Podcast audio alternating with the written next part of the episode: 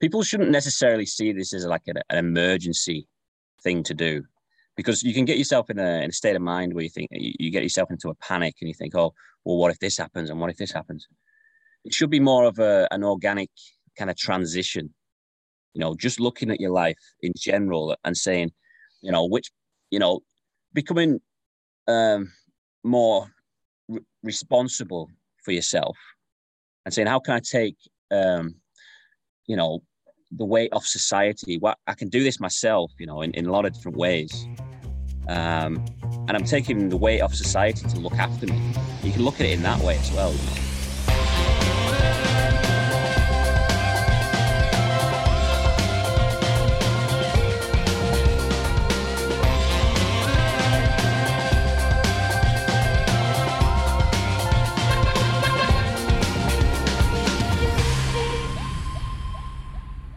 Hey there, and welcome back to Holistic Health Masterclass podcast. This is Brett, and uh, we are back with another episode all about prepping, uh, quote unquote. And I say that very loosely. You'll find out why in just a minute. Uh, before I hop into today's episode, uh, just two quick announcements. Um, the first one is that enrollment for my digestive health practitioner masterclass is closing soon. Uh, we are wrapping things up there June 15th, and class starts on June 20th. I usually only teach this masterclass live once a year. And uh, outside of that, it is uh, full price and enrollment is go at your own pace. Uh, so if you are interested in um, attending live sessions and uh, being part of a group of practitioners, including myself, uh, where I can coach you and help you to uh, really get outstanding results in your clinic, uh, with regards to not only just uh, gut health, um, as we know, gut health is really central to everything else, right? To overall health. And uh, so the practitioners that have gone through this program, which are now uh, over 150 of them, uh, the people that are implementing this into their practice are starting to see phenomenal results. And uh, I would love for you to join me in that program. you can go and check out holistichealthlive.com or you can click the link in the show notes. The second announcement is from our show sponsor, uh, Energy Bits Blue Green Algae. Um, I have been consuming blue green algae for the better part of 20 years. Um, it is nutrient dense. It is, when I say nutrient dense, it is so dense, right? Tiny little tablets, vitamins, minerals, proteins, chlorophyll. Um, I just wrapped up two episodes with uh, Catharine Arnston, so you can go back into the archives and you can hear about all the benefits of spirulina, chlorella, plus the differences of those. And of course, because you're a part of this community, uh, you are entitled to 20% off all of your purchases. So that's not a one time purchase, that's not a first order, that is all purchases moving forward. You can go to energybits.com and you can use the coupon code MASTERCLASS. So, MASTERCLASS, all one word uh, or click the link in the show notes. Right, so on to today's episode. Um, I really did this as a bit of fly by night. I'm not going to lie here. So the editing is a little shoddy. Um, the sound, we had some sound issues, so just uh, apologies right out the gate for that. Um, but I love it because it's an organic podcast here. Uh, the backstory, as you will hear, is that we had um, what some people would think is a tornado. Uh, they haven't quite classified it yet, but a couple weeks back we had a not even a couple weeks, about ten days back, uh, town was hit by a tornado, for lack of a better word, and it caused widespread devastation. Um, there were up to 900,000 people without power, and um, long story short, we found ourselves in an emergency situation. And um, thankfully, I had done a little bit of preparation for things like that. And uh, that is really what the nature of today's show is about. Um, I did send out an email uh, last week to our um, community, basically saying, Thanks for checking in. Me and my family are okay. And uh, I got a whole bunch of replies saying, I would love to know what you did. And so that is really what this podcast is, is what did I do? But I thought to myself, you know, I don't have it all figured out, right? I'm, I'm really a closet prepper. I'm just uh, really starting out here. And I know many of you listening to this are in the same boat. And so, what I thought I would do is send out the feelers and could I find someone who was maybe a little bit further ahead down the road and uh, get them on the show to see, you know, A, was what I was doing, is, is, that, is that correct? Uh, did I do things right? Did I do things wrong? Could I do things better? And so on today's podcast, my guests have chosen to remain anonymous, which I can respect and they are essentially living off grid um, in a yurt, and they have the whole um, the whole life set up like that. And uh, they've transitioned from a city life into a country life, and they're starting to be more. Um, uh, less reliant on the system, let's put it that way, right? So things like growing your own food, um, generating your own power, etc., etc. So anyway, um, we're going to cover all of that as we get into the show, but I, I want to just be clear on a couple of things here. And the the first one is that there are many different variables, and everyone's situation is quite different. So your situation, depending on where you are in the world and what time of year it is, is going to be different to what our situation is here in Canada at this time of year. Okay. I also, um, and that's why I opened up with that segment, right? And you will hear this repeated over and over in this podcast. I really want to encourage you to operate from a preparedness mindset and a looking forward mindset versus operating from a fear based mindset. Okay, because a lot of people in our space right now are looking at the future and going, Holy smokes, I'm freaking out what can I do right now? And I got to do it all, right? That's not what we're encouraging here. We're encouraging to just start the process, right? No matter where you are, just start the process, get the wheels turning, and uh, start moving in that direction for yourself and your family, right? I will say this last thing before I uh, switch over to our podcast today. Every moment that you spend doing something that builds you up, that enriches your life, that moves you forward in a positive direction, that time will make you feel so good and you will cherish that time. Time spent riddled with fear, anxiety, watching what's going on in the world, and feeling paralyzed is time completely wasted.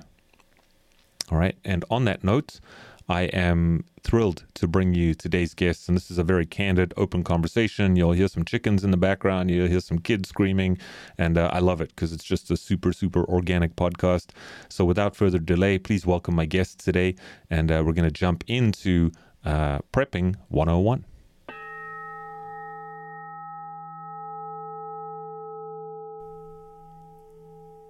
All right. So, uh, welcome to today's episode. Um, today we are talking about, um, and I'll say very loosely, prepping. Um, I know a lot of people don't like to use that word. There's all sorts of uh, connotations attached to that. Um, but my guests today have chosen to remain um, anonymous, which I, I, can totally respect. And before we get into our conversation today, I just want to sort of um, preface the conversation with a couple of things. First of all, the reason why I'm recording this is um, we had a crazy, some say it's a tornado, some say it's other stuff, but whatever. It was a crazy storm, and it's like unprecedented for where we are. Uh, we had 900,000 people without power. Uh, some of those people are still without power. Um, it was, uh, you know, giant trees being uprooted, power lines down everywhere. Um, we have a few people that are homeless, uh, roofs ripped off houses, you name it. So it was pretty, um, pretty catastrophic. And what that did was result in widespread um, displacement, uh, power outages, and so forth. And um, I was basically home alone. Uh, thankfully, my wife and kids were away, and um, basically, it was like four or five days with no power, and um, I was somewhat prepared. And I say somewhat um, because I think uh, that's why I have guests on today. Uh, I'm not sure that I was fully prepared at all, and I think that with um, things that are going on in the world today, uh, I think a lot of people, you know, a lot of you listening out there, um, you are perhaps closet preppers. Perhaps you're thinking about being prepared, whether it be for, you know, food shortages, whether it's a cyber pandemic, um, whatever that is. It's just good to be e- even prepared in a basic sense. And I will say, you know, point blank, that the little bit of prep that I did made a huge difference um, to my experience. And uh, obviously, I was able to then go out into town and help other people that were maybe less fortunate. Um, so, you know, uh, welcome to the show, first of all. Um, how are you guys today? Good. Pretty good. Thank you. Awesome.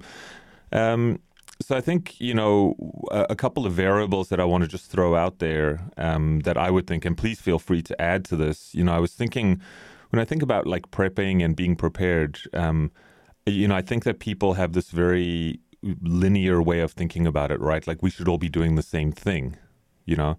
And in my mind, I think about things like our geographical location would make a huge difference. You know, so someone who's maybe in the tropics, like we have listeners from all over the world here. So, you know, people living in warmer climates versus colder climates, um, northern hemisphere, southern hemisphere, you know, uh, that would make a huge difference. Um, living in the city versus the country, that's a huge um, topic that I really want to dig into today as well um, the seasons. You know, I, I, think that if I look at what happened today, well, a couple weeks ago now, if that had happened in the winter, I think that things would have been far more um, catastrophic.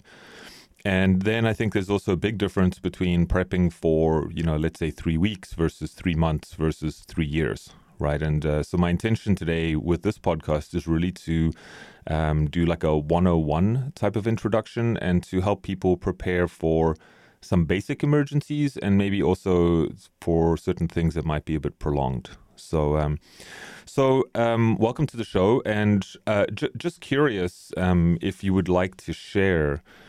You know, when you think of like these types of emergencies and basic preparation, what are the first things that come to your mind? Like, if you had, if you had to just start from ground zero, what would be like the three or four items that you would really, you know, put on the top of your list and yeah.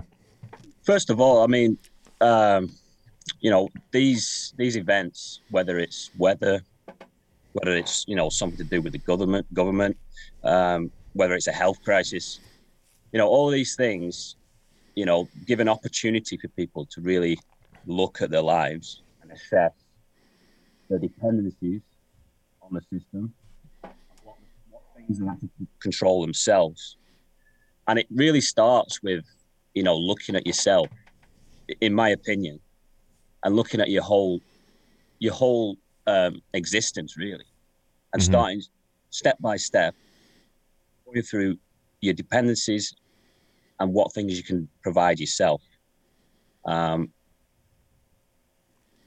I mean, do, do, do you feel because, and I totally hear what you're saying. You know, that was something that I think a lot of people realized. Because um, what I realized anyway was how unprepared most people are.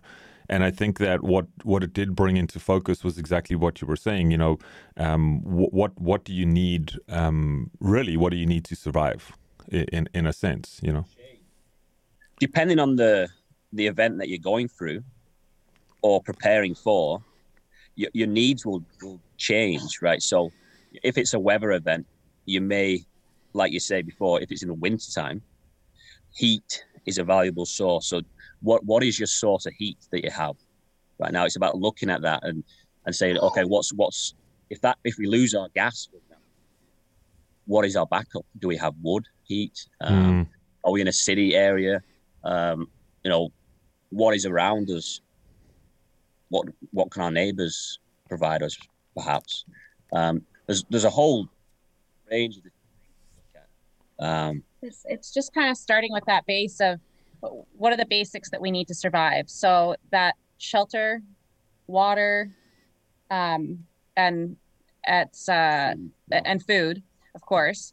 But at certain times of the year, warmth it is going to be a big thing if you're up here in in Canada. Mm-hmm. Um, but each of those kind of require their own their own different assessments for each individual because the answer for someone in the country is going to be widely different and someone who lives in a condo that has a patio versus someone who lives in a condo and doesn't have a patio what what opportunities do you have for for growing food and if you don't have opportunities for growing food how can you expand on that even further so reaching out to your community and um, finding different ways of accessing those those those means needs yeah that, that's separating your needs from your wants yeah um, bingo so, mm-hmm.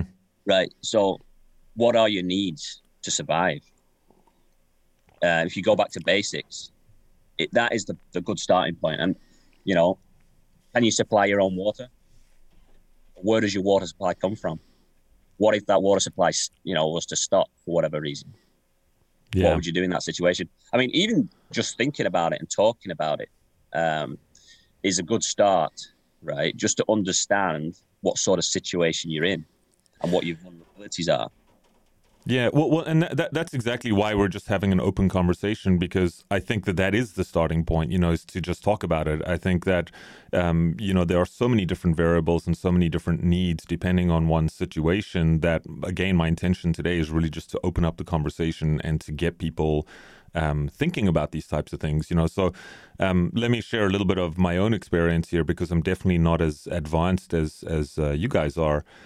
Um, one thing that I noticed, you know, water water did not get shut off at all. We were very fortunate. However, because of the way that the power is um, set up and the hot water is set up, I did start running out of hot water.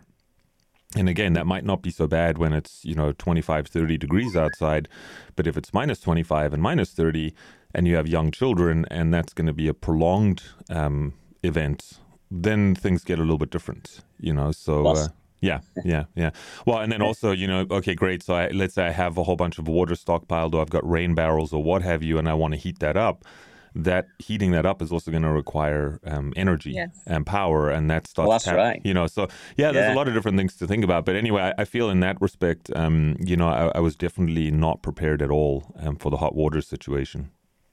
Well, to give you an example of of of, uh, of us, um, so in wintertime, we use a, a log burner. Um, and with that log burner, we can cook our food. It heats the yurt we live in, and it also heats the hot water that we use. So, um, in wintertime, whenever we obviously we have to have the log burner on, right? So, um, we've always got hot water. Um, now in the summertime, we don't have the log burner on, so we have no hot. Huh. Right. So so and it's, it's not it's not a means of I mean we've only been doing this um, like living this specific lifestyle um, for a couple years and it's not a means of it's not possible. It's a means of time and that's a big thing when it comes to changing uh, your lifestyle is it takes time to do these things. So don't try to tackle everything at once. You really got to ask those questions and then start prioritizing them because when you look at the system. I mean, we we started in spring, living on this specific property. Sorry, my baby's making a noise. Don't, don't worry about the kids; uh, it's all good. uh, um, but you would think that creating hot water for the summer, because that season was to follow, would be a priority. But really, what we're needing to prepare for is the season that's going to be hardest on us, which is winter. So right. all of our focus for the summer gets kind of pushed to the side, and our focus is then on making sure that we're warm for the winter and we have hot water for the winter. And if you live in a regular house, um, and you talk about something like a power outage, and you don't have heat anymore, then you have to start thinking about like the damage of your house, like the pipes could freeze and burst. Mm-hmm. Then you have like even more problems. So having a secondary heat source in any situation it doesn't matter what level of preparation you're at that secondary heat source is really going to help you out in uh, like preserving your your home um, and making it so that if the like because if, if the pipes were to burst you wouldn't necessarily be able to live in there um, you're going to have other mm-hmm. problems so mm-hmm. well I, those things yeah i mean uh, look i'm i'm really glad that you brought up the the the time thing you know just to circle back because i think that's one thing that i realize, and a lot of people listening to this, you know, you read a lot of stuff and you hear things out there, and maybe you attend some of these, um, you know, there's there's uh, webinars and conferences and whatever else. And I tell you, it can just get so overwhelming, right? And I think that what people, you know, I've fallen into that trap as well, where it's like, okay, right, we need to do like, let's stock the pantry, let's get generators, let's do everything all at the same time. And, you know, you realize that, um, A, it takes time, but also, you know, as as an avid gardener and food grower, um, which I've been doing for many years, you know, you as as you sort of go through the seasons, you get one shot for that season, and then you sort of you know take something for a test drive and go, oh, okay, wow, that worked okay this winter. Uh, let's get prepared for the following winter, and you have to wait a whole another year to basically test drive the updated version. So I think it's very important for people to um, uh, just just be aware that these things take time. And uh, people that I know that have been that are you know even further down the road, you know, 15, 20 years down the road, um, it's constantly in flux and it's constantly changing and adapting uh, to you know new technologies and stuff like that that, that are coming out as well. Um, right. Totally, because Yeah. what we see, we have happening with us because we've been, I mean, we've been homesteading for a lot more than two years, but um, the the start that we got before the pandemic hit and people started looking at like possible food crises and all that kind of stuff, um, control over over food, um, and people started coming to us saying, "Well, what do we do? Like, I, I- need to do this, I need to do that," and they're they're panicking and they're all trying to get as much done as possible, and it definitely creates a lot of panic. And it's not the state of mind that you want to be in um, to be able to make sure that you're doing that full assessment and prioritizing. Because if you just sat there with a list of questions and just started tackling all of them, you're probably not going to do it in the most efficient way and and answer those Yeah. questions correctly. in in my opinion, it's about taking the opportunity. So you know, you've been through this this recent, um, you know, and you know the the weather mhm, event, mhm. and it's about taking that opportunity, not seeing it as a negative thing, taking the positive from it, and saying, okay, so if that happens again, what what did I not have, and and where are my weaknesses, and how can I improve on that for next time? Exactly. And uh, Yeah. right, so not necessarily looking at the big picture, but just looking at that that one event that you went through. Now, again, you know that's that's a great opportunity to to to you know empower yourself really.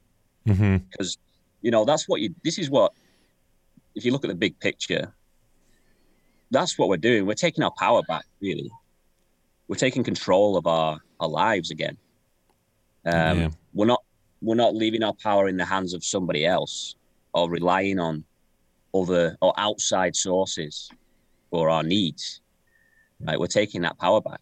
And i it, you know it really does um empower you for lack of a better word Yeah. Um, Well, I mean that that's really what self-reliance is, you know, and I've spoken on the show before about, you know, radical resiliency and self-reliance and stuff like that. And I think what we see out there um, you know, in in the in the larger domain, especially here in Canada, is that what's happening is is we're actually slowly being led down this road where we need to become and we are becoming more and more and more dependent on the government, the authorities, and so forth.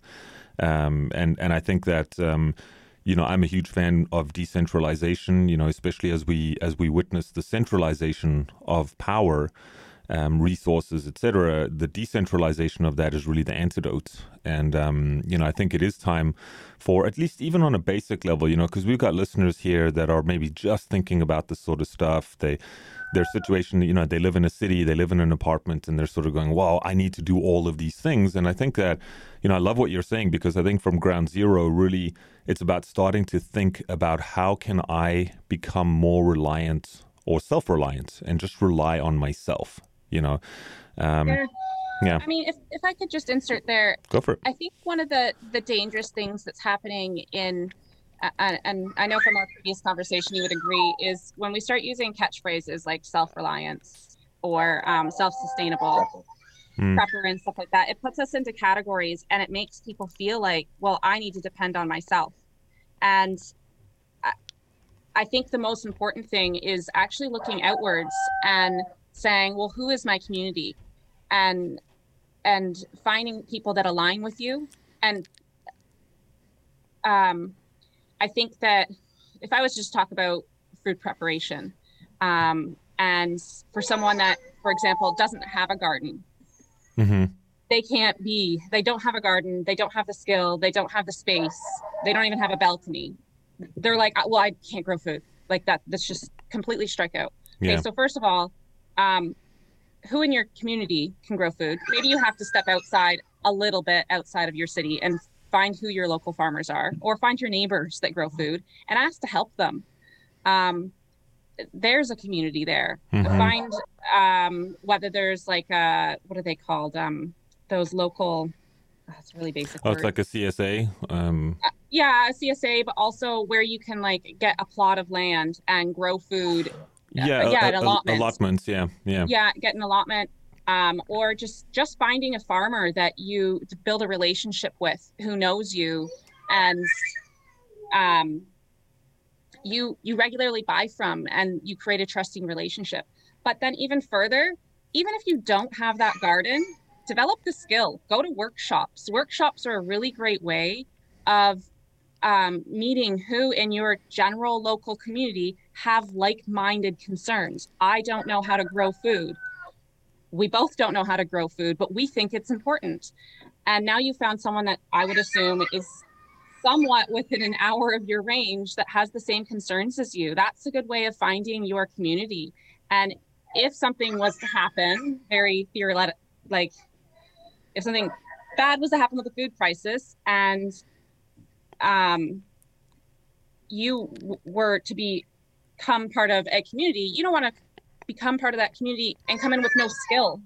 You need Mm. to be able to bring something to the table. So even if you hadn't had a garden all those years, but if you were helping someone else garden or you were going to workshops and learning the basics of gardening, at least you're able to bring something to the table. In my opinion, that skill, that's a preparation Yeah. Well, I love that. And, you know, I mean, I'm glad you brought that up because as much as I can talk about self reliance and self sustainability and all that sort of stuff, I mean, I think for, for the majority of people, being fully self sufficient is a bit of a pipe dream and it takes a long time to get to that point. Like, I don't know anyone that is 100% self sufficient.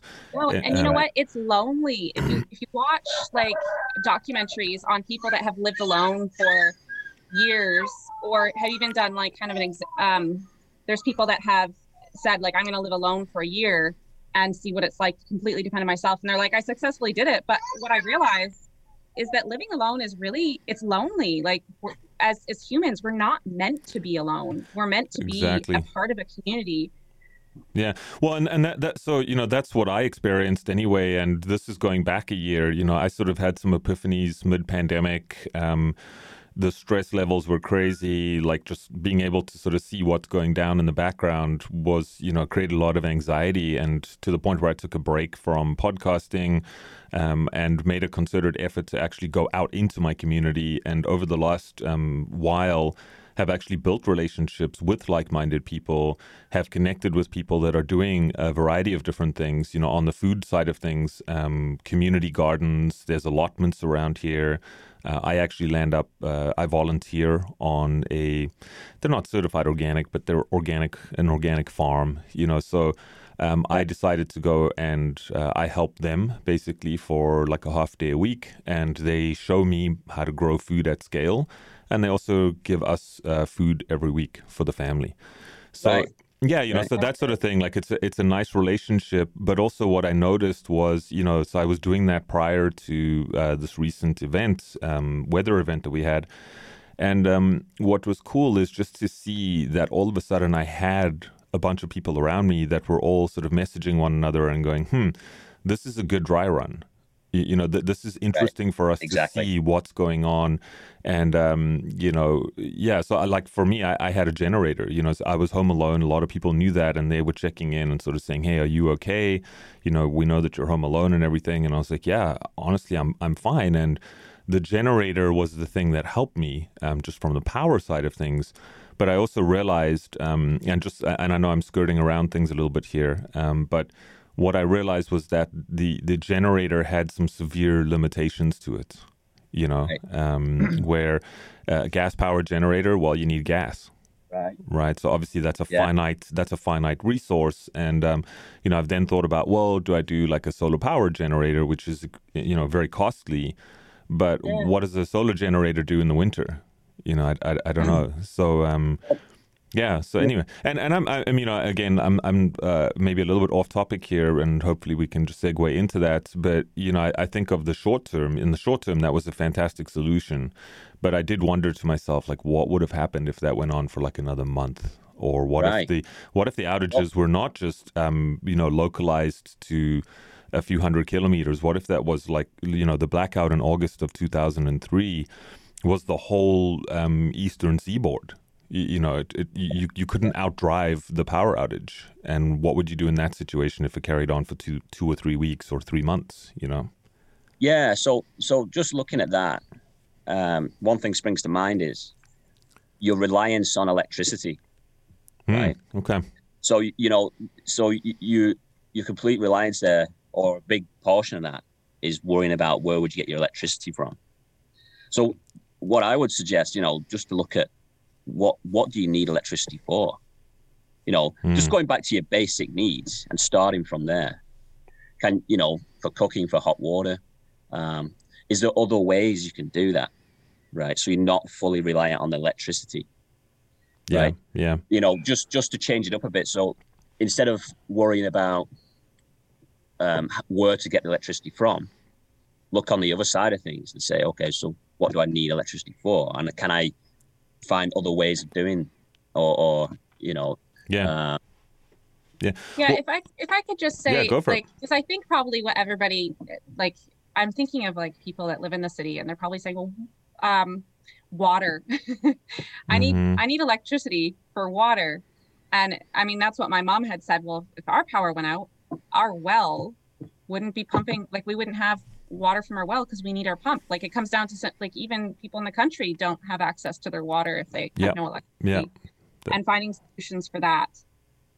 Mhm. That might be No, and that, that's exactly what happened to some people here. Um, you know, Yeah. they were basically like, "Oh well, power outage. We get we can flush the toilet one time and then we're done." You know, and five days go by, and you know, there you go. You've got you you know, they're same thing. They're on well water, um, or they got a septic tank and that sort of stuff. Um, out in the country, obviously. Um, so Well, yeah. we lived when we lived in Etobicoke. We had these neighbors that they used to get their water. I think it was like an hour drive because they, for a spring. Yeah. spring because they didn't want to drink the city water. And at this, the reason why it came up is we um, we used to have a solution that would filter out the um, like some type of I can't remember what it was called, but some type of solution that we added to the water, and it like do you remember the name of it? Um, but it it used to filter the water and It draw, it used to draw out Yeah. The impurities. um, and we had t- the same concerns the the access to healthy water while living in Etobicoke, but we had two very different approaches, and both of them had advantages because I mean, if we had access to any sort of water, whether it was gross Ontario lake water, we Mhm. could filter it, right, right? right, right. um, and they had access to clean water um, but it was a bit of a drive but it just automatically it came clean to them Yeah. Knowledge to know where those springs were. yeah right? Because you know, am I, if someone said to you, "Where's where's the nearest freshwater spring?" Would you know where that is, right? And Yeah. how far away that is, you know? I mean, I, I'm in a very fortunate position in geographically speaking, where I'm pretty sure the people that you're talking about came to my spring.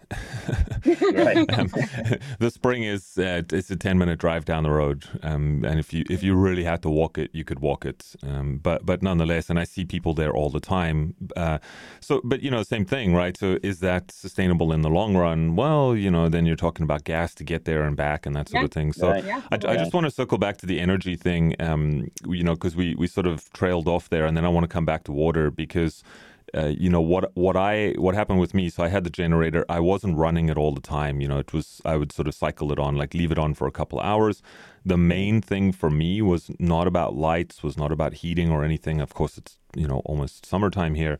Um, and in the winter that would have been a concern is the heating and all that sort of stuff but what i also did last year was actually um, start stocking up on little propane tanks for um, camping stoves and Yeah. so Right. um, yeah so i've got a little two you know it's a two plate burner that just runs on the little green propane tanks and uh, we we're avid campers. Um, we've done a lot of backwoods camping and stuff like that. So we've got a lot of that gear. And I would say to people, you know, um, even if you're not an avid camper, that is one thing, especially if you're living in an apartment type of setting. Uh, you know, having a propane burner where you can at least heat up water, you can cook a meal, and that sort of stuff is is huge, and it's not very costly, right? The other thing that I um, had set up here, and I did this last year, was I have two propane tanks, the big ones, for like a gas barbecue, right, for grill. And um, having those two as backup as well. Um, honestly, over the five days, I didn't cook anything on a stove because our stove is electrical. Um, I know a lot of people have gas stoves, so the stove for me wasn't really an issue at all. My main, you know, need for um, at the in the current situation anyway, my main need for electricity was really to preserve food in the fridge and the freezer. Right. That that that was really it, you know. And I know that there's a whole bunch to unpack there as well, and uh, you know we can get into um, you know pan- pantries and dehydrating and all sorts of stuff, you know.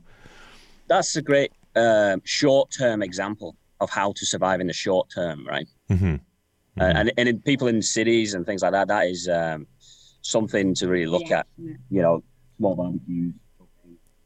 Uh, I was just saying that propane supplied um, gas bottles, you know, barbecues, that sort of thing, charcoal, even.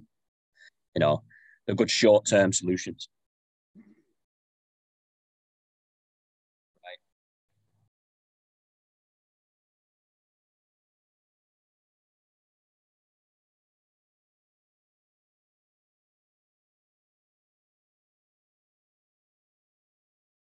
Well, you know, and, and like for, for us, for example, we're now looking at um, um, making a, a biogas generator uh, when we get a bit of time, you know, so we can actually generate our own uh, burning fuel, uh, natural gas, right?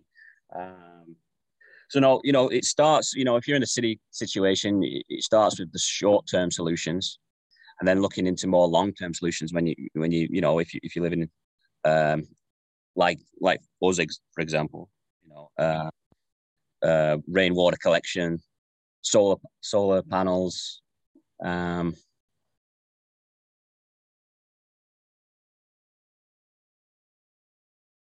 yeah, we have solar panels. Um, we in the wintertime we have to use a, a gas generator just to yeah because I work from home.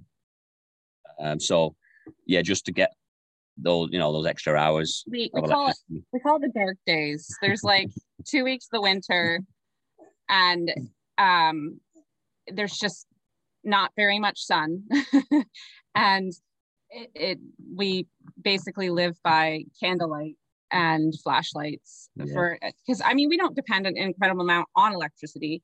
I, I get that, and, and I think you know one thing I've always said it's it's uh, I I think there's a fine needle to thread, you know, where uh, a lot of people have this idea that we have to sort of go back to spears and loincloths, you know, and that, that's what it, that's what it means to kind of prep. And I'm sort of like, well, we don't really have to go that way. And you know, if you want to, that's No. different. Um, I've been to some places where people are living in caves and stuff like that, and they're completely off grid um, entirely. Yeah. But I don't think that's not really what we're talking about. I think that there is a way to sort of um, split the difference, you know. But what we're really digging into here is um, uh, in in an emergency situation. That's really what we're talking about, right? Um, the things that we're very dependent on for our lifestyle now. How do we either sustain those things in an emergency, or do can we do away with them in an emergency? Right. You, you know that, that that's really what it, and I think that's something that everyone needs to sort of think about um, in in their own unique situation. You know, Right. um, I, I'll just to add to that. So today is a unique period in time where you have access to so much information. mhm, You know, if you wanted to learn any any skills, for example, you know, wiring up uh, a solar system, like a, a solar electricity system, the information is there at your fingertips. Right. yeah, So yeah. you don't have to. You don't have even if you live off grid, you don't have to, like you say, you know, being loincloths and back in the dark ages. You can have access to internet. You can have all the luxuries, and that you that you do in the city. yeah. You know, and and still be off grid at the same time. Yeah. You know. which I think is very empowering for people to hear because um, I think there's also a lot of like misinformation or maybe misperceptions around what this all means, you know, and, and of course there's a lot of people that are, you know, 100% prepping for total doomsday, you know, and and um, and I think I'll sort of pull myself back from that in this conversation anyway, just to sort of say, hey, from a basic standpoint, what do you need to do, you know? Um, I want to come back to something that we were talking about a minute ago, which is the water situation, right? Um, and you know, we highlighted a couple of scenarios there. You guys at one point had a rain barrel, I believe, in the city, or you had methods for filtration and stuff like that. And then people were going to the springs. Um, one thing that I might suggest for people, um, two things, in fact. One um, filter that I personally like and use um, is it the is it the best water filter out there? No, it's not. Um, is it a practical water filter that is really high quality? Yes. And so the big Berkey, um, you can just go check out Berkey Berkey water filters. So that's B E R K E Y. Um, and uh, those, what I love about them is that uh, they have a very high filtration rate, so they're very, very high quality, but they're also portable. So you don't have to rely on any plumbing. It doesn't have to be connected to a tap or anything like that. You can simply fill it up and then filter your water right through it, and it's portable. So if you needed to move, um, you could pack that up, uh, throw it in the car, and, and off you go. The other portable filter that I like, and I don't have a name brand for you here, um, but from doing a lot of backwoods camping and that sort of stuff, you get these little filters, and all they are, it, it literally looks like um, if you can imagine uh, people doing hand and wrist exercises. You've got these things that you just squeeze. It looks like an A, like a like a grip, and you just squeeze it, and on that is a filter, and then it's got a hose, uh, and the hose you throw out. It's like a, it's like six feet. Some of them are ten feet long, and you would throw that out into the lake or wherever you are, and then you would just hand pump the water into a bottle, and that you can, uh, you know, it, it packs up really, really small, and uh, you can throw that in a backpack and be good to go as well. So again, um, that might not be, you know, might not last you a whole year, uh, but the Berkey filter, filters, for example, you know, the the black filters on that, um, I think they're they're good to filter twenty two thousand gallons or something crazy. You know, so you only need to replace those once every three or four years, even under normal living conditions. Um, so yeah. Anyway, just wanted to throw that in there. Um, so, can we talk about? Um, so, we've spoken about uh, energy, right, which is obviously important. Yep. Um, we've spoken a little bit about heat. Um, one thing that I would have done, mm. at least from the short term, and I think this is going to be my plan moving forward, is to actually plug the generator to to have a cable that comes right off the mains of the house and uh, basically right. have that generator plugging right into the board. And then what you can do is you can turn off all the breakers, and I could still keep the breaker on for hot water, uh, for heat, and so forth. Because I had no heat and I had no hot water eventually, and if that was in the winter, it would have been a bad situation um, if that carried on. So, um, so what about what about food? Um, can we maybe dig into that a little bit? All right. Yeah. So food. Um, um, in this, for us, example for example, we can grow our own food. We have the space to do it, and we have been doing for a few years. Mm-hmm. Um, but you know, one thing is the preservation of food. So, you know, in the wintertime, we can't grow food. So, yeah, uh, everything we grow in the summer, we have to either preserve it, put it in the root cellar, uh, dry it, uh, to make it last as long as possible, so we can eat our own food for as for as long as possible. Now, if you're in a a city, for example, you might want to consider dried foods, foods that don't go bad. Yeah. Um, very quickly. Um, you know, having a, a, store of of the things that you you you know you think you might need. You know what I did is several years ago when we first switched to homesteading is I realized I didn't know how to cook dried beans. Okay. is the simple the simplicity of that beans to me were something that came out of a can. I actually didn't like beans for the longest time, so that was a transition on its own. Is accepting to change change our diet um, so that I learned how to do that. So that if at first I used to say, well, if things went bad, I would have a store of dry beans because they're the easiest thing to store. I mean, you still have to worry about humidity and all, all that mm-hmm, kind of stuff. Mm-hmm. Um, but they generally are pretty easy to store. And um, but they take skill. Like you need to know how to do that. You and it, it took a little bit of practice. I mean, some people that cook beans all the time are probably thinking that it's a little bit ridiculous that she had to learn how to cook beans. But for some people, there's certain things that you're just not taught how to do. Like it's just not part. And, mm-hmm. and forcing yourself how to do something like that allows you to be um, sorry, my toddler's distracting me. That's okay. just allows you to to be um, more sustainable in that way, and kind of assessing what you're eating. Um, is it sustainable? So uh, we used to eat a pretty high meat diet, and first of all, it's expensive. Um, Especially nowadays, yeah. Yeah, and I mean we do raise um, our own chickens, and we buy bulk beef um, from a, a, fellow neighbor, and um, what? Sorry. That's okay. I'm not doing very well. Maybe Graham, you want to talk? yeah, I'll take over. Um, yeah, so um, just change. I mean, looking at your diet in general and looking at the things that you know that are available to you now. Where are you getting those things from? Where are they coming from? Are they coming from abroad? Are they coming from uh, local? Are they locally supplied? Mm-hmm. Um, because you know, if, if the the the food chain goes down, or the food food supply chain, should I say, um, will those things be, be available? Um, yeah. Or what's available lo- locally to you that you can easily get a, a hold of? Uh, yeah, and, and I think there again, you know, that, that really brings into focus the difference between living in a city versus living in the country, you know, because um, for me, I mean, we were surrounded by farmland, so I think if uh, if things really hit, hit, had to hit the fan, um, you know, we are in the middle of farmland. Um, we've got a lot of local places and uh, you know uh, local farms we can buy directly from, but also a lot of places in town that are stocking local stuff, um, which I think is huge.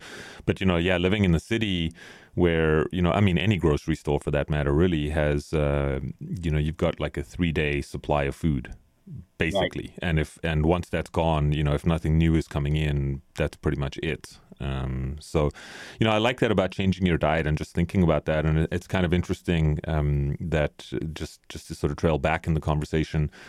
Uh, yeah. You know the, the, the dried stuff. Um, that's what I did last year as well. Like I've I've always been aware of bulk suppliers, but uh, what I've done is started to rotate food a little bit more in the pantry that I have. So uh, actually buying like five kilogram or ten kilogram bags of uh, different kinds of beans, grains, and that sort of stuff, and then storing them in um, you know like in an airtight uh, situation or or container.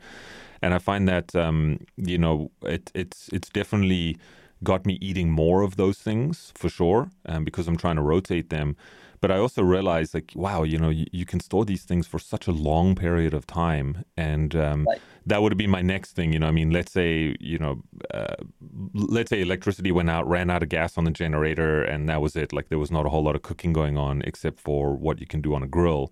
Um, you know, having those grains and having those beans, uh, nuts and seeds as well. You know, they they tend to store quite well um, you know, yeah, I could have, I could have at least survived. Let's put it that way, and I could have survived for quite some time. I could survive for quite some time. Um, you know, on the food thing, just just as a nutritionist, uh, I think what I always say to people in these types of emergency situations is, especially prolonged emergencies, the first thing you really need to think about is calories. The second thing you need to think about is nutrients, and then the third thing would be taste you know right. so that's what i look at it anyway and i think like i got i bought 60 pounds of dry goods um, towards the end of last year. Uh, 60 pounds of dry goods that equates to like a, a, a, large number of meals and a large number of calories which could sustain a family for quite some time you know? If you buy in bulk you say, usually save money as well. So much money. Right. so so much. Um, yeah. I just, i'm going to put this out there for local people that are in um, the ontario area uh, there is a company called A and E. So that's the letter A and E, the letter E. Um, you can look them up. A and E Fine Foods. Um, they do bulk suppliers. They actually supply a lot of the health food stores in the uh, Greater Toronto area and in Ontario. And uh, I bought, um, I forget, I think it was about sixty pounds worth of food for less than hundred bucks, and it's all organic, um, etc you know, so that that's a game changer um, because, of course, if I had to go and buy 60 pounds of food from the health food store, um, yeah, you can do the math on that. That would have cost me yeah. hundreds of dollars. Uh, so, you know, there's there's ways to work around these things. Um, but uh, yeah, you know, you spoke about food preservation as well. I think that's definitely something that people really need to start, um, uh, like, just start educating yourself on that. You know, we, yeah, yeah, yeah. yeah. I was going to say that, you know, um, people shouldn't necessarily see this as like an, an emergency thing to do because you can get yourself in a, in a state of mind where you think you, you, get yourself into a panic and you think, oh, well, what if this happens and what if this happens? Hmm. It should be more of a, an organic kind of transition. You know, I just like looking that. at your Yeah, life in yeah. general and saying, you know, which, you know, becoming um, more re- responsible for yourself and saying, how can I take, um, you know, the weight off society? What I can do this myself, you know, in, in a lot of different ways. Um, and I'm taking the weight off society to look after me. You can look at it in that way as well, you know. hmm Um, I, I like that. I like that a lot um, because you know I think we all have those tendencies, especially over the last two and a half years, where it's just been nonstop. You know, twenty four hours a day, fear, fear, fear, and anxiety for people. Um, I think especially people in this community, um, there is a tendency to operate from a fear based mindset, and and I think it's important for us to remind ourselves that uh, we could transition to an abundance type of mindset. Um, you know, a, a liberation type of mindset. So, yeah, thanks for bringing that up. I, I, I 100% agree with you on that one. I was just just to add to that as well. yeah, You know, for me, for personally myself, life is a lot more satisfactory now since transitioning to this sort of lifestyle. Um, before, you know, living the day to day city life like like everybody else, there was always um, I, I, there was always a hunger for something else, and I never kind of figured out what it was. Now, when transitioning to this lifestyle, the little things you appreciate a lot more. You know, like running water, for example. you yeah, yeah. um, heat in the wintertime, you suddenly start taking more appreciation for those things. And it actually helps you to become complete in yourself. You know, Hmm. it, it, it does solve a lot of um, men- mental related issues. when right? you get that first hot shower in the summer. There's Yeah. actually very few things that make me quite so happy. Yeah. You Cold know- showers, they're they're healthy and everything, but they're not enjoyable. you know it, it reminds me of um, it reminds me of, of when i was traveling i was much younger and i was traveling through africa which is where i'm from but i was traveling up the coast and landed up in a place uh, called malawi which is one of the poorest countries if not the poorest country in the world right. and um, landed up uh, camping out on Lake Malawi, which is absolutely beautiful. I mean, it's just you're in another world. And landed up speaking to one of the locals. We sat around the fire all night, and uh, a couple of things have always stuck with me. For them, these were some of the happiest people that I met at the time, which was very interesting to me. And I was like, "Wow, you guys are so happy," you know. And, and I said, "Well, what what's the deal? Like how?" And I was much younger, right? I didn't know then what I know now. And one of the things that really struck me was the the they didn't have a lot of choice. You know, so they sort of said, well, we either do this or we do that, and that's it. And when you don't have a lot of choice and you bring everything back to ground zero, th- you appreciate absolutely everything that you have. And uh, and and and that's what I got from them was like, wow, we appreciate everything we have, and that actually makes us happy. And because we're not bogged down with all of these choices and infinite possibilities and all that sort of stuff, it kind of keeps our feet on the ground and actually makes us happy, which which I thought was quite interesting. And um, yeah, it's it's being Yeah. humble. Makes yeah. you realize what's important to you. Yeah, exactly, and and even for myself personally, you know, going through um, going through divorce uh, quite some time ago, and I lost everything. I, I lost absolutely everything I owned in that divorce, and um, at one point in time, you know, my my worldly belongings fit into a five by nine storage unit. Um, that that included a bed, that included a, a couch, and I remember at that time for for quite some time around that period, uh, just you know really thinking about like wow like you don't really need all that much to survive and not having all of this stuff actually made me feel really good you know? Um, so yeah i think there's a lot to be said for that. Um, the, the minimalist uh, more of a minimalist type of uh, lifestyle right? Which is kind of what we're getting into here. Um, so so we've spoken about energy, we've spoken about food to some degree anyway, and I, and I know we could speak for hours about each of these topics um, on, on their own. Uh, we spoke about water. Um, can we talk about, because this is something that I noticed anyway. So the lights go out and power goes off, and suddenly nothing around you works. Right? So, so you can't just go down to the store. You can't go fill up with gas because the gas stations here weren't they weren't operational at all. And so, um, you know, for me personally, I'll just share what I did, and then I would love love to get your input. Um, and obviously, I'm not um, off grid at all. Like I'm still somewhat reliant on the system here. But um, I found that having some having some gas stored, which doesn't store very well, so um, I do have a, a, bit of gas that's stored on the property with some fuel stabilizer in it. And again, that's stuff that I just cycle all the time. So, um, you know, once a month I might use it to just fill up the car or use it for something else, and then I'll I'll refill that. So that that I found helped me in the short term. It's not a long term solution.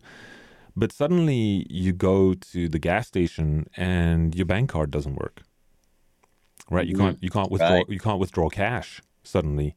And I started seeing that around here. I started seeing a lot of people who were like, "Oh, driving past the gas station, they're like, oh, now what? You know, or stopping in at the bank and they're like, geez, I got no cash. All I've got is a piece of plastic. And so um, having some type of cash on hand, and I know people are now nowadays really getting into gold and silver coins and all sorts of stuff if you really want to get out there.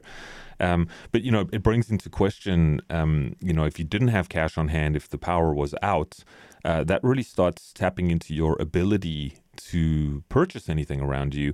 And also for those people who are really into cryptocurrency, it kind of ta- it kind of cuts you off at the knees with regards to cryptocurrency as well. So I don't know if you have any, the, any, thoughts on that. Um, yeah, that, you know, cryptocurrency is great um, in a lot of ways, but its Achilles heel is the internet. You know, if, if, yeah. you, if the internet goes down, uh, you can't.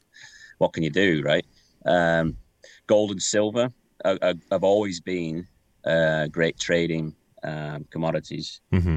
But if you were to, my advice on that would be to have um, small pieces of each. So what I'm saying is mm-hmm. like gram size pieces. Um, because if you wanted to buy, say, um, a, a, loaf of bread, but yeah. all you have is an, an, ounce of gold, you know, you know what what what are your options there? You You're you, not getting change. right, exactly, exactly. Yeah. yeah. Um, um, cash is always great as well because it's in your hands, right? That is one thing you got to look at. When when it's in the bank, it's you know, especially these days, it's all done electronically. Yeah, um, with machines, yeah. they can just turn those machines off, as we've seen, right? Mm-hmm. Recently in recent events, um, for whatever reason, you know, they can come up with any reason they want to, and just just switch off the off your account, right? Yeah, as we've we've just seen. So, you know, cash to have on hand is always a a great thing mm-hmm. to do. Uh, it's advisable, and above all else, skills, knowing what you can offer other people um, in exchange for what they can offer you. Right, you know, which comes, uh, which comes back to community ultimately. Yeah, yeah, yeah. You know, do you have extra food that you can give somebody and they can give you fuel? Um, you know, what what commodities do you have that you can trade with other people? Yeah, I read um, something one time. They were they were talking about preparation and what to store. What are your top thing, favorite things to store? And she said, um, uh, going down to your comment about um, uh, flavor. Yeah, yeah. Something that people don't really think of um, when they're prepping their their stock is uh, if you were to have salt and sugar on hand at, at in quantities that you could trade, mm-hmm. you're going to be like someone's best friend for trading because they didn't think of it, and boy, will they miss that. And like if you're if you're storing good salt, um, yeah, yeah. you're talking about minerals. Like this, this is this is going to be impacting your health, if mm-hmm. not flavor. Um, so it's it's a good commodity to have salt and sugar. Yeah, well, and I'll sort of add to that if I if I can. And um, b- before I do, I just want to circle back to the currency situation. Um, you know, and, and, again, I don't want to look too far down the road here because I think if we look too far down the road, we could get into things like digital IDs. We could get into everything being tied to that. I've spoken about that on the show before. I don't even want to go that far down the road. I think even just in an immediate setting having some cash on hand with uh, smaller bills, right? So five, ten, twenty dollars, fifty dollars, um, because you know, truth be told, you can go to a store and even if that cash register is not working or their point of sale is not working, that person will still sell you something. You know guaranteed they're going to sell you something that you need in that Yeah. in in that time right? Uh, again is that a long-term uh, solution? Not necessarily. Um, gold and silver again is not uh, you know accessible to every single person. Um, there's limitations with that as well. And i think for me i look at that as a as as something that might come into play much further down the line all right? So i just wanted to sort of throw a couple of those things out there.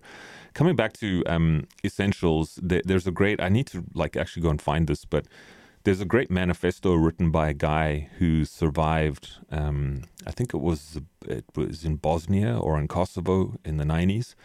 And uh, for those who don't know, there was a crazy war that happened there that lasted quite some time. And there were people in that area that didn't have any power for a whole year. And uh, this guy happened, the guy that wrote the manifesto happened to be, I think he was a nurse or he was in the medical profession of some kind. And he basically wrote this whole long um, manifesto as to what his observations were, right? And he sort of said things like, you know, a gas generator is great in the beginning, but as soon as everyone else starts losing power and you're the only person with a gas generator, your house is going to get looted. You know, people are going, to come knocking, right? Um, but but some of the things to trade, I mean, his big big tip, ticket items: uh, salt, sugar, as you said, um, cooking oil was another one. You know, people don't think about that. Um, so just you know, so stuff's not sticking to everything. Um, cooking oil was another one. Batteries were huge. You know, so he was like, if I could have stockpiled, and for some reason, I don't know how, I don't know if he was a prepper or what, but he happened to have a lot of batteries, and he was like, batteries, antibiotics. Um, were all huge things. And this is again looking at something that's much more long term. But I just think, even on a basic level, you know, so let's say the lights go out for a month or something like that um, you know, having these like first aid kits, uh, having this type of stuff on hand. And I happen to have a lot of these things on hand from doing a lot of hiking and camping, right? And it's kind of worked out well. Um, yeah, so these are all good things for trade. And I don't know if you want to add anything to, to that list as well. Um, I'm, I'm sure there's a lot more to it than just that. Um, Mm, yeah, there's so much. Um, But Yeah, and, and that's okay. If, if you if you don't want to add anything, yeah, um, that's also fine. Um, so, um, well, I, I think that that's a good um, starter. Let's put it that way. I think it's a good starter. I think we covered energy, we covered water, um, we covered uh, currency and that sort of stuff. We spoke about food. You know, if I can give anyone a piece of advice here, no matter where you live, um, if you have the ability to grow your own food, start growing food right now. There is a war on food. I've spoken about this before. Um, I'm going to be doing another podcast on that. I'm researching for that currently to try and collate my thoughts.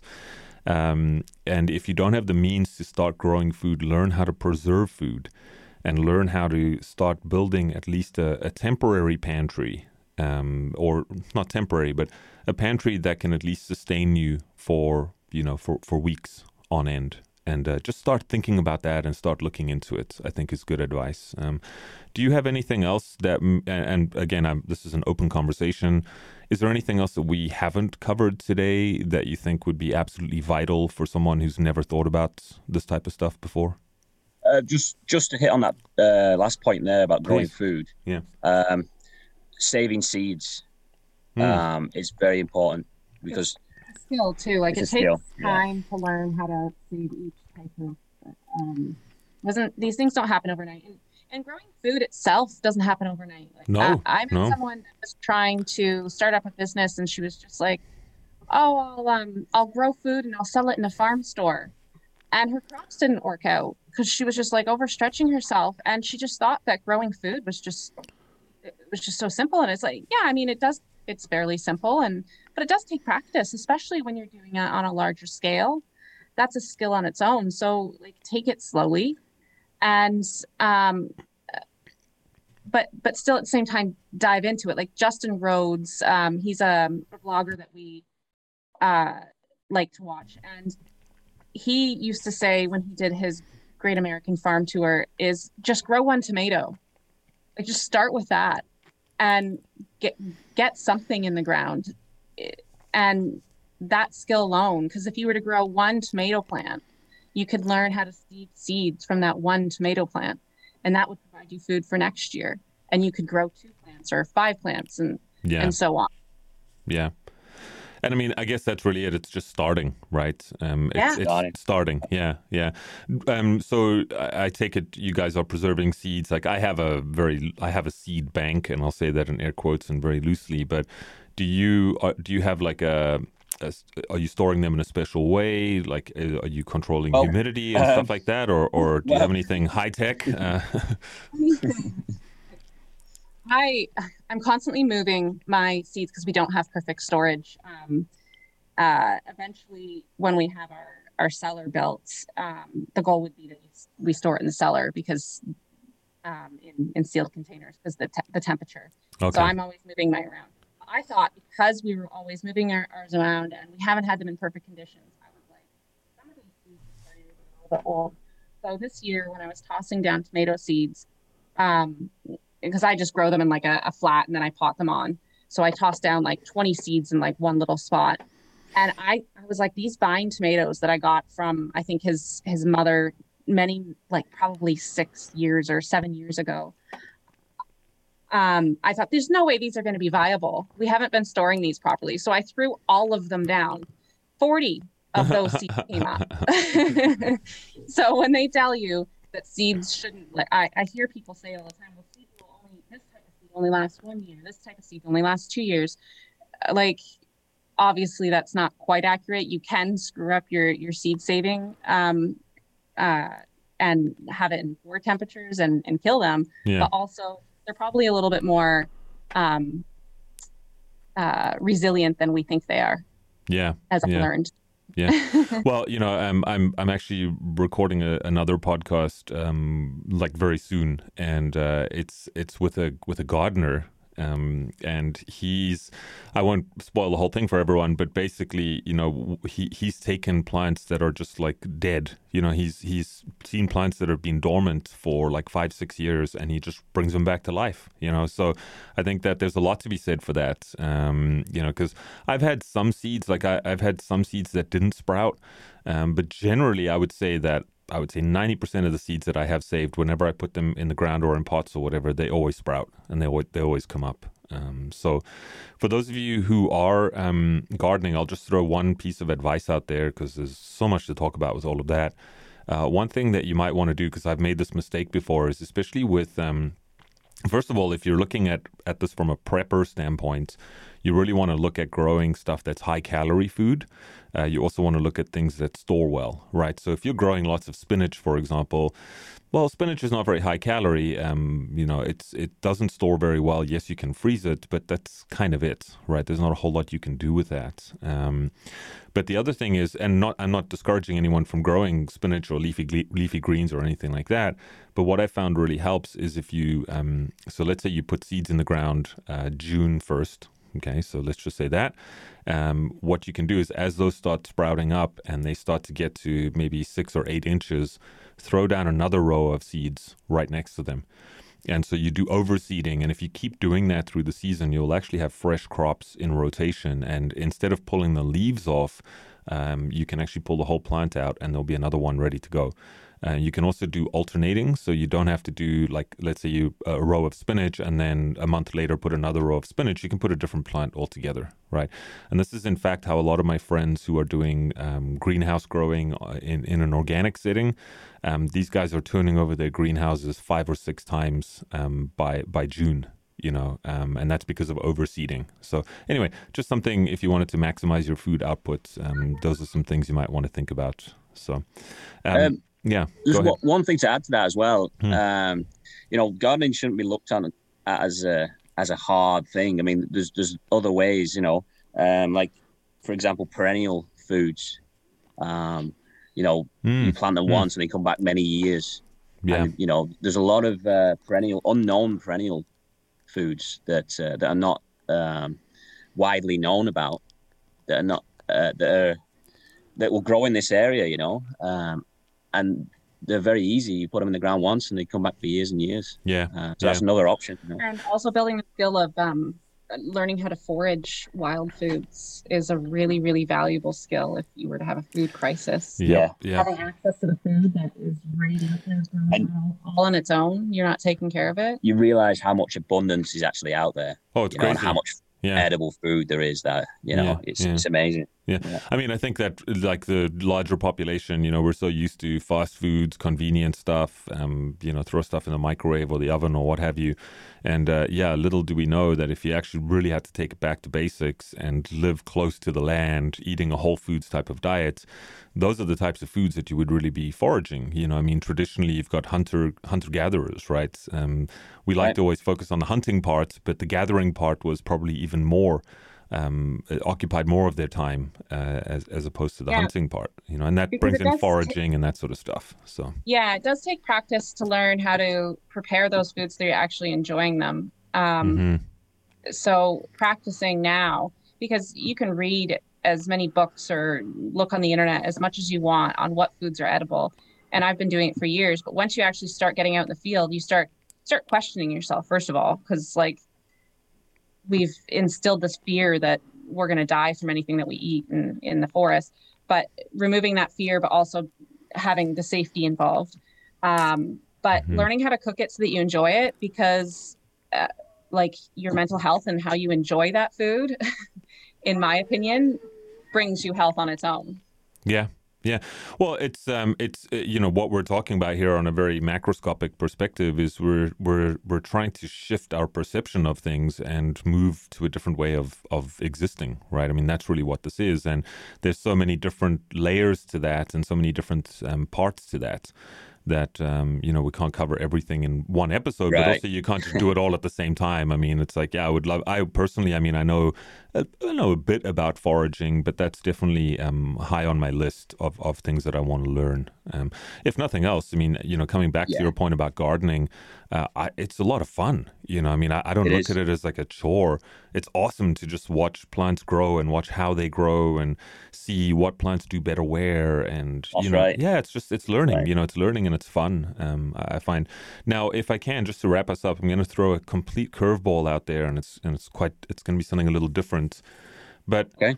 um, what and and if you if you don't have any insights, that's fine. Um, but I think you do. What about you know in these situations where you've got um partners? So you, let's say you got a couple, right? You got families, family units. Yeah. And you've got some people in the family, like let's say you got a husband or a wife in the family that really wants to go down this road, and you have a partner that doesn't, or that doesn't quite see it. Do you have any um, insights on that? Because I know a lot of people in our community they're aware of this and trying to um, educate their family, not even their immediate family, but also their extended family members, whether it be parents, grandparents, um, aunts, uncles, and what have you. Um, they kind of feel a little bit like they're rolling a boulder up a hill. Uh, Yeah. Do, do you have any insight on that? Um, you we know, talked about this really well the other night when we were talking about it the the idea of how you you speak to people yeah, yeah, that's that's a good point. Yeah, so just approaching people in general, um, not approaching them, um, not coming up with an argument, right? Not a combative uh, attitude with somebody. hmm you know, they may have a different opinion than you, completely different opinion. But being able to speak to and communicate to people on a level where it's not a fight and it's not an argument, right? And you can respect the other person's view uh, without actually going into, um, you know, a debate on whose opinion's right and this and that. Um, that is a real good skill to have. Um, you know, because everybody's opinion is slightly different. hmm Um, but avoiding those conflicts is the key. I think of being, you know, skillful and being able to communicate. Um, not, Is- not avoiding the conflict but avoiding creating conflict because we have to be able to interject ourselves into conversation in a way that is productive. Yeah. is really what you're getting at. Yeah, because if, if we just avoid conflict then we're never going to deal with problems Yeah, well, I, I think I think also what I'm getting at is, you know, look, if if nothing else, I mean, the last two and a half years has really created so much division in society, and and not just in society, but also within families. And um, you know, there's a lot of people that are concerned about what's going on in the world. They're aware of certain things that are going on in the world. Um, but because of you know whether it be censorship, whether it be media, whether it be whatever it is, right? We, we all know what's going on there. There, there's there's another segment of the population that are perhaps not um, either not paying attention because they don't want to look at it, or they're just simply unaware of some of these things and the gravity of some of these things that are going on in the background.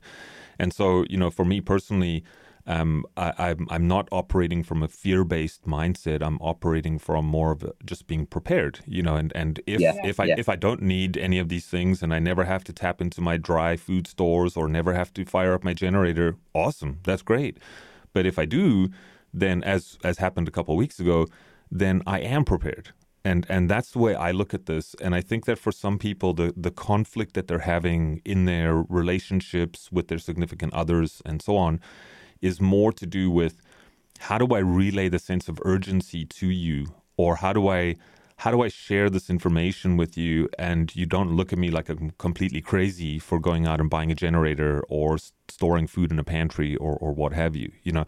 And I think that's where a lot of our listeners and our community they find themselves there you know where they, they're Yeah. paying attention to these things and other people are just are simply not um, so I guess that that ju- just to sort of elaborate on my my question uh, maybe that'll help you as well Yeah, so you know, if if um, if that is a concern, I mean, it is important to communicate that to to who Mhm. you you know to your to your partner or whoever in your family that is. It is an important subject, and it is something that has to be addressed, right, um, in a correct manner. Um, and you know, if if it comes to it, you've got to be prepared to um, to you're prepared for all situations is what I'm trying to say. yeah Right. yeah You've got to weigh up everything. Um, you know, you've got to face it and not necessarily um it's not necessarily going to be the worst case scenario, but you've got to oh you've got to face that. Um it's like facing your worst fears, you know, you, you to Mhm. get over that, you have to be able to face it, right? Um, Yeah. Yeah. Well, I think also, um, you know, one one thing that I've sort of the way I've approached it anyway is sometimes, you know, it's so it's obviously good you need to talk about these things, um, but it's also okay if you just do it quietly by yourself and just be prepared, you know, with certain things. So even if people think you're completely batshit crazy, it's okay, you know, that's fine Yeah. because if and when things go down, um, well, great. You know, you you will have uh, you will have been prepared. Um, so that's that's that's how I've navigated um, certain topics anyway. Because there's also different shades of gray here. You know, it's one thing to say, oh, we're going to store dry food. It's another thing to talk about, um, you know, things that are very far down the road, um, like let's let's go Yeah. live off grid. You know, I mean that that's a completely Right. different kind of conversation altogether. Um, you know, some people go through things, uh, they experience things, and it makes them, um, it gives them a realization. And, and you know, a lot of people who who are in this mindset right now have actually been through something, and they're in a position to say, "Oh, well, what if that happens again?" You know, mhm. that their partners might may not necessarily have experienced something like that, and Yeah. they might not necessarily see the urgency and you know uh, of of um, been faced with something like that before. So in, in some situ, you know, like like this COVID thing, you know, it's it shocked a lot of people. Yeah, Okay, yeah, and it's an opportunity for people to, to take that and do something with it. So, but the, the people who have not been really affected by it, and you know they're just going along saying, "Oh, uh, I want I want a handout, or you Mhm. know, a, sol- a quick solution handed to me." Those people might not necessarily see the full, get the full picture, and they might not necessarily understand the seriousness or the extent of possible, you know, things that could go wrong. yeah, Um, so it's, it's everybody's different and had different experiences and uh, different levels of understanding, and so it's it's really hard, isn't it, to, to be able to communicate one message to to Yeah. everybody. yeah, yeah, yeah. yeah. But um, you know, it's yeah. Yeah. So, Well, I, I hear you, and about um, teaching people to look outwardly. yeah, and um, you know, I think also to to be fair, or you know, I I also think that we're in this time period right now where we're being called to exercise great compassion. Um, you know, for for whatever reason, right? I mean, there's just so much conflict. There's so much division um, on topics that oftentimes are just not even really relevant, to be quite frank. But nonetheless, um, there are also people that are realizing, that are starting to realize what's actually going on, and that have maybe um, regretted some of the decisions or the way that they've thought about things before, or chastising other people in their family or their community.